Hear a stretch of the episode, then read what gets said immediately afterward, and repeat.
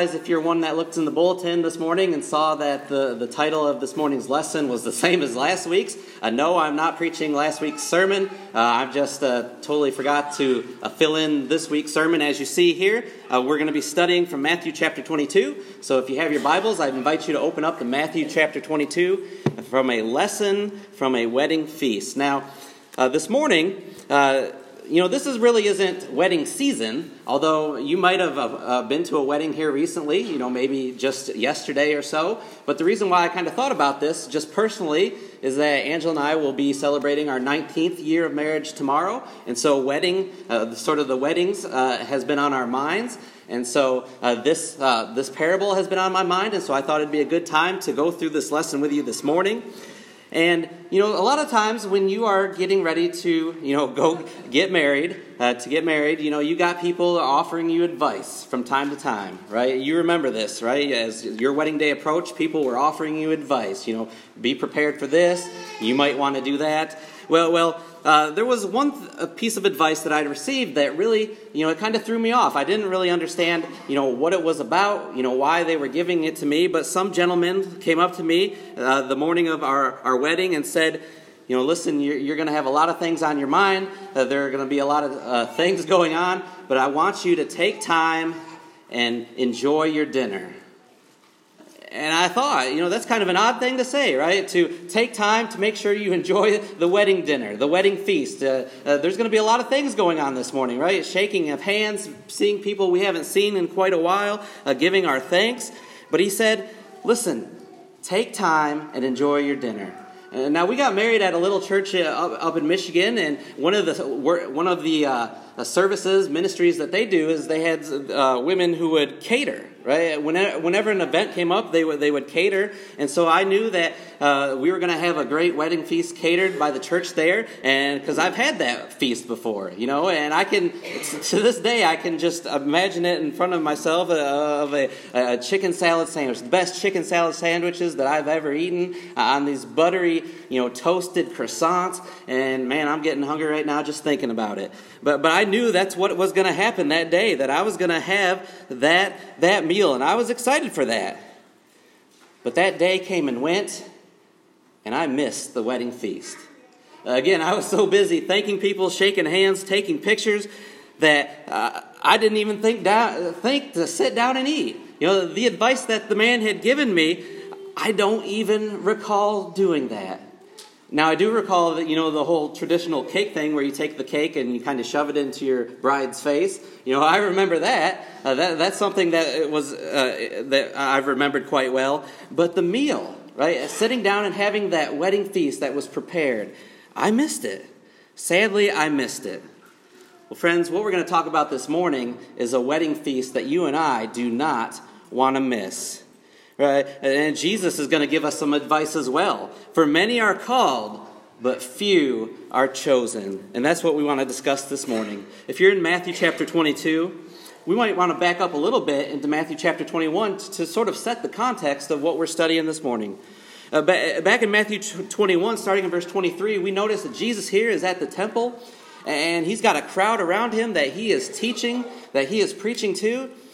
But also included within this crowd are the, the Pharisees, are the religious leaders, you know, those uh, who are trying to catch Jesus.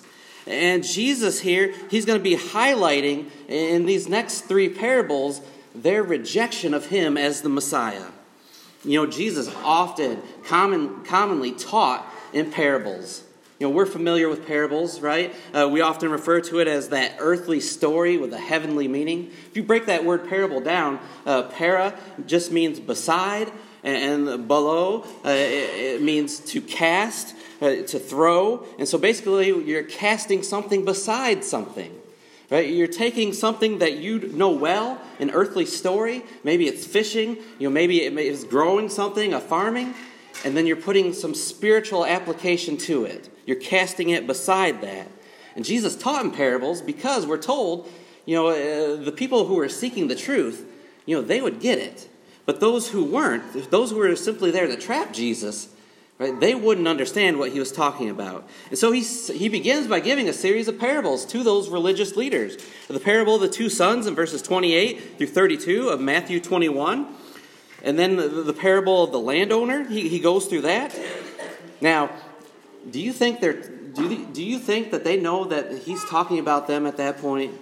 Well, absolutely, because if you look at chapter 21, verses 45 through 46, it says, When the chief priests and the Pharisees heard his parables, they understood that he was speaking about them, and when they sought to seize him, they feared the people because they considered him to be a prophet.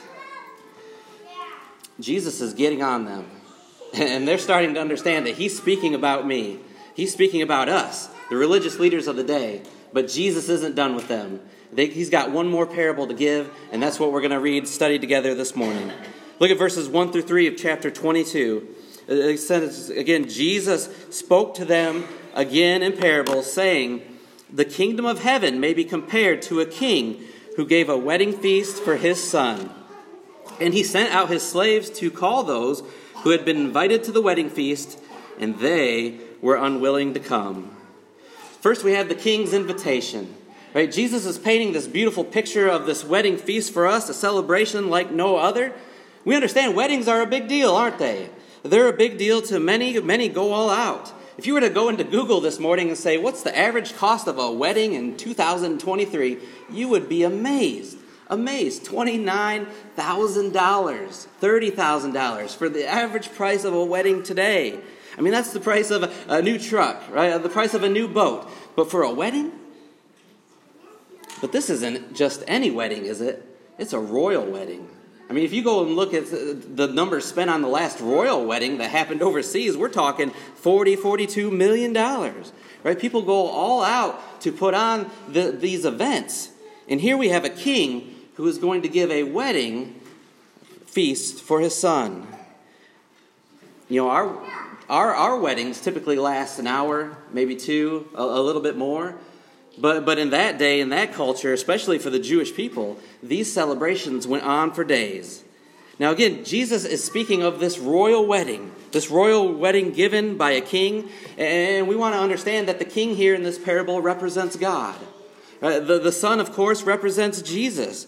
And those servants, those slaves he talks about in verse 3, those represent the prophets uh, that he had sent out. And the king sent out those servants to call those who were invited now we notice throughout this this uh, this parable that there are different invitations being sent out. You know, and we do that too, don't we? Uh, when we're going to have a wedding, uh, we might send out a save the date card. You know, in the future, uh, save this date because I'm going to send you an invitation because I want you to be at my wedding. Right? And so we understand that at some point the, the king had sent out this save the date card, but verse 3 says, Now he sent out his slaves to call those who had been invited to the wedding feast. It's go time. It's time for the wedding. Uh, the invitation is now. And what a great honor it is for them to have known that, hey, I was invited to this wedding by the king. I'm on the guest list. Well, notice Jesus continues here in verse 4. Again, he sent other slaves, saying, Tell those who have been invited, Behold, I have prepared my dinner, my oxen, and my fattened calves, and all butchered, and everything is ready. Come to the wedding feast. But they paid no attention and went their way, one to his own farm, another to his business, and the rest seized his slaves and mistreated them and killed them. So now let's notice the king's reaction here in verses 4 through 6. To reject the invitation of a king uh, or to a royal wedding, a royal feast, this would have been a shock to those who were listening. Right? We're told there at the end of verse 3 that they were unwilling to come. You don't refuse a royal invitation, but they refused the invitation of the king. If you or I were king at this point, how are you going to react to that? You're probably going to be pretty mad, aren't you? You're going to be upset. But we notice the first reaction of the king in verse 4 says, again, he sent out other slaves. He's giving them a second chance. He's a merciful king. He's a loving king. He's compassionate. He's giving them another chance to come to this feast. Remember, again, remember what we're dealing with here. Jesus is speaking to the religious leaders of the day. They've been invited to the kingdom of God. But we know all the way from the days of Mount Sinai, when they received that first invitation, if you will, that first covenant, that they have been rejecting God uh, throughout their history. And notice there in verses 5 and 6, again, notice the way the people were rejecting the invitation. You know, some were indifferent about it. I, I need to go work on my farm. I need to go back to my business. Some of them even became violent towards those servants who came. They abused them, they killed them. They wanted nothing to do with this invitation. And what an insult this was to the king. We've got our lives to live, right? Uh, we've got business to take care of. We don't have time for this feast. This is an inconvenient time for me to take this feast. But others, again, treated them shamefully, right? Killed some of them. That reminded me of the story of Stephen in Acts chapter 7. You remember when Stephen preached to those Jews? Uh, you remember, he, that's a long chapter, Acts chapter 7. He gives the history of the account uh, of Israel, and he gets towards the end of that sermon that he preaches in verse 51, and he says to them, he says to the Jews around them, You men who are stiff necked and uncircumcised in heart and ears are always resisting the Holy Spirit. You are doing this just as your fathers did. Which one of the prophets did your fathers not persecute? They killed those who had previously announced the coming of the righteous one, whose betrayers and murderers you have now become. You who received the law as ordained by angels, and yet you did not keep it. Stephen reminds them in that sermon that which one of the prophets did your father not kill? You know, we might say, well, that's a little extreme, Jesus, giving us this parable of these servants being killed by just sending out invitations. But that's what they did. They killed the prophets, they tortured the prophets. Stephen, Stephen's going to be stoned to death at the end of that chapter. But this king, he went out of his way to invite them, but they just continue, continue to reject the invitation. Let's look at verses 7 through 14. But the king was enraged, Jesus said, and he sent his armies and destroyed those murderers and set their city on fire. And then he said to his slaves, The wedding is ready, but those who were invited were not worthy. Go therefore to the main highways, and as many as you find there, invite to the wedding feast. Those slaves went out into the streets and gathered together all they found, both evil and good, and the wedding hall was filled with dinner guests. But when the king came in to look over the dinner guests, he saw a man there who was not dressed in wedding clothes. And he said to him, Friend, how did you come in here without wedding clothes? And the man was speechless. Then the king said to the servants, Bind him hand and foot Throw him into the outer darkness. In that place there will be weeping and gnashing of teeth, for many are called, but few are chosen. And so here's the king's response. Again, he sends out that save the date card. He sends out the, his servants to, to go and invite the people in. He sends them out even a third time. But they're will, unwilling to come. And so he's going to bring judgment upon them. Again, he is the king, he's royalty. They're not responding to his invitation. Remember, again, these individuals, these are the Jews, these are the elite of the day, and they're refusing to come. The point is that he's trying to get us to understand is, is there will be judgment for those who reject him. And so the king sends out his servants again, but this time to a new group of people to the feast. You notice there it says, send it out to those who are good and bad Good and evil, your translation might say. Not just for those elites, not just for those who he thought were worthy at one time, certain people, but to all people. Fill my hall with guests. That gives us the idea of the Great Commission, doesn't it? To go therefore to all the nations, right? Every creature, preach the gospel to every creature. Everyone, he says, is now invited to that royal feast. And we read there, Jesus tells us many accepted that invitation, and the hall was filled with dinner guests. But then there's that one man. That, that one man that we read about in particular, the king throws him out. He sees him without his wedding garment. What is that about? Uh, you know, today, you know, we go to a wedding, we typically, you know, we'll, we'll dress up maybe. Uh, we'll wear something that maybe we won't wear uh, when we're lounging around the home, what we don't typically wear. You know, I can think of my father and even my father in law. Uh, the only times I've really ever seen them in dress pants, dress slacks, or you know, at my wedding or at my, uh, one of my siblings' weddings, right? Uh, we don't typically, uh, you know, dress up all that much. And uh, here's this man, he's at this wedding feast, but he's not wearing the wedding garment. Now, again, in this culture, it was typical for a king to provide a wedding garment for those who were uh, feasting at these weddings or at these special occasions within the king's palace. How would you like that? How would you like to go to a wedding with the, uh, and you go into the door and the people say there, well, before you come in, you gotta you gotta change clothes, right? You gotta put on this uniform, put on this garment. That's what's going on here. But this man, he is not wearing the wedding garment. This might sound a little harsh to us, right? The king sent out his invitation. He pleaded for people to come to his wedding uh, feast, but this man did not put on the wedding garment. And so the king says, How did you get in here? You know, how dare you, right? What, what right do you have to be in this wedding feast but not wear the garment that I provided? Notice the man's reaction. Did you notice the man's reaction there? He didn't offer excuse. He didn't say, Well, I just didn't have time to put on a new garment, or, or I didn't have the size.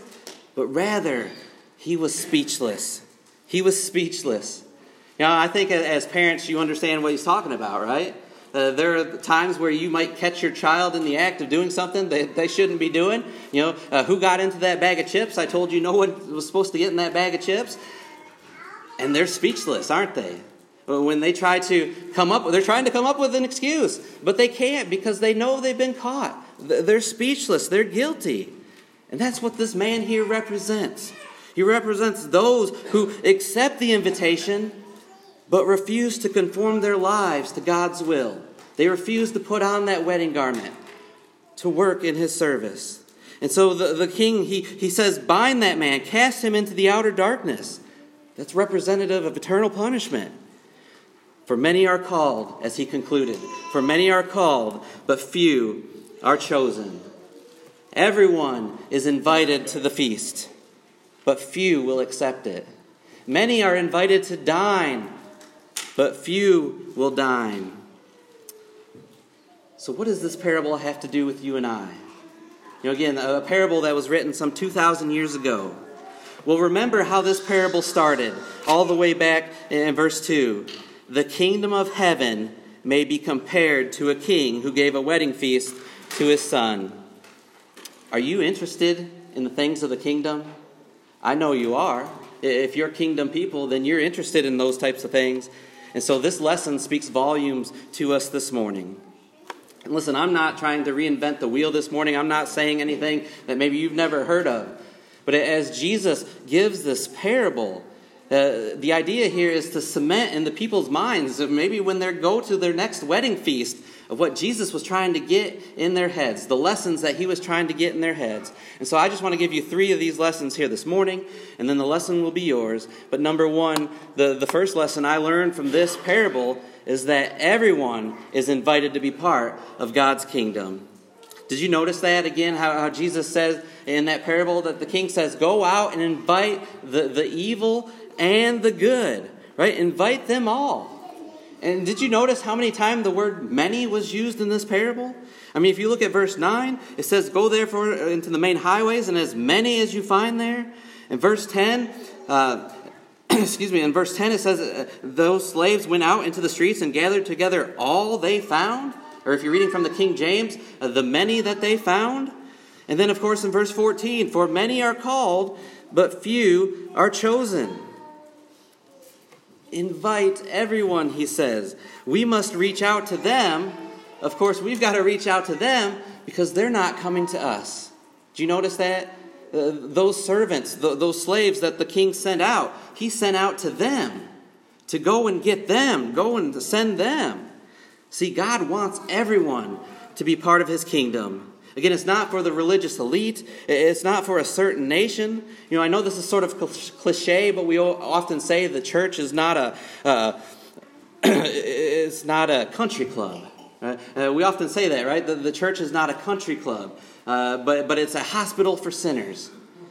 We've got to remember that. Uh, God is searching for all to come to Him. Acts chapter 10, verses 34 and 35. God is no respecter of persons. He shows no partiality. God wants you to be part of His kingdom. Whether poor or rich, educated, uneducated, whatever the color of your skin, married, singled, widowed, whether you're a well respected person or, or someone who's made a lot of mistakes in this life, God wants you a part of His kingdom. Everyone is invited to that kingdom. Everyone should receive an invitation. Now it's up to you and I to pass out those invitations. You and I cannot be stingy with those invitations. You and I cannot pick and choose who we want to invite to the kingdom. God wants everyone to be part of God's kingdom. The second lesson I learned from this parable is that we must never lose sight of what is truly important. Again, those who initially were invited, they would not come.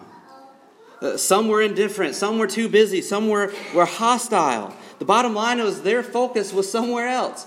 It wasn't on the king and his wedding feast. Their focus was somewhere else on something that wasn't important. You know, you and I, we get in the trouble sometimes when we're focusing in on the here and now rather than eternity. Right? Life gets away from us, doesn't it? When we're uh, younger, when you know maybe we've just graduated from high school, you know we're thinking about that job, we're thinking about our ambitions, our, our college degrees, traveling the world, you know, making money. That's on our minds. And then we get a little bit older, and maybe we have a family, and now uh, we're, we're, you know, we're thinking about our children, and we want them to have the best. And you know, maybe they're academically, uh, you know, uh, uh good, and they and we want to focus in on that, or maybe the, athletically they're they're talented, and so we focus in on those things, or or maybe even later in life when we're a little bit elderly, uh, we sort of start to think, oh, well, I'm going to take my ease a little bit. Uh, it's time for me to relax. It's time for me the ne- for the next generation to take over. And so we start to retire from the church. We start to retire from, from, from the work of the church. Do you remember what Jesus said in Matthew chapter 6, verse 33? But seek first his kingdom and his righteousness, and all those things will be added to you. You know, again, we say, I want to be part of the kingdom, but when it's convenient for me. But did, is that what Jesus said in that verse? Did he say, Seek when convenient for me? Did he say, Seek the kingdom when it's second? Or did he not say, Seek the kingdom when it's first? There was a book that came out re- recently, and I can't remember the name of it for the life of me, but maybe you've read it. Uh, it was a very popular book, but the tagline in this book was The main thing is to keep the main thing the main thing. Let me say that again. The main thing is to keep the main thing the main thing. Again, the idea there, uh, applying that to spiritually, is the Lord is the main thing. So keep Him the main thing, the main thing in our lives. And if that's not our attitudes today, then there's something wrong with that. Jesus said in Matthew chapter 16, verse 26, For what will it profit a man if he gains the whole world and forfeits his soul? Right? What, what will it profit a man if he, uh, if he becomes successful in everything, but he neglects the church? What will it profit a man if he makes it into the major leagues? But again, he has no relationship with Jesus. And sadly, Jesus says people will exchange their soul for pleasure, for wealth, for, for popularity, for rest and relaxation, things that just don't matter. And friends, we must not lose focus on what truly matters. And again, that's what this parable shouts to me. And finally, one more we must be dressed appropriately we must be dressed appropriately. If you ever plan on going hiking in Italy, I'd advise you to take a good pair of shoes. A good pair of hiking shoes. And not that I've ever been there, but I read about this the other day. But you need a good pair of hiking shoes because, especially in some of the, the rockier terrain, because if you decide to go walking around in flip flops or sandals, you could be fined up to 2,500 US American dollars fined for, for wearing flip flops, for, for wearing sandals, right? But, but the idea here is this is for your protection. Uh, they're tired of having to bail out people uh, who have fallen off these cliffs by wearing sandals and flip flops. And so, uh, so that's the law of the land, right? You, you abide by that law of the land, or you face the penalty. You pay a hefty fine.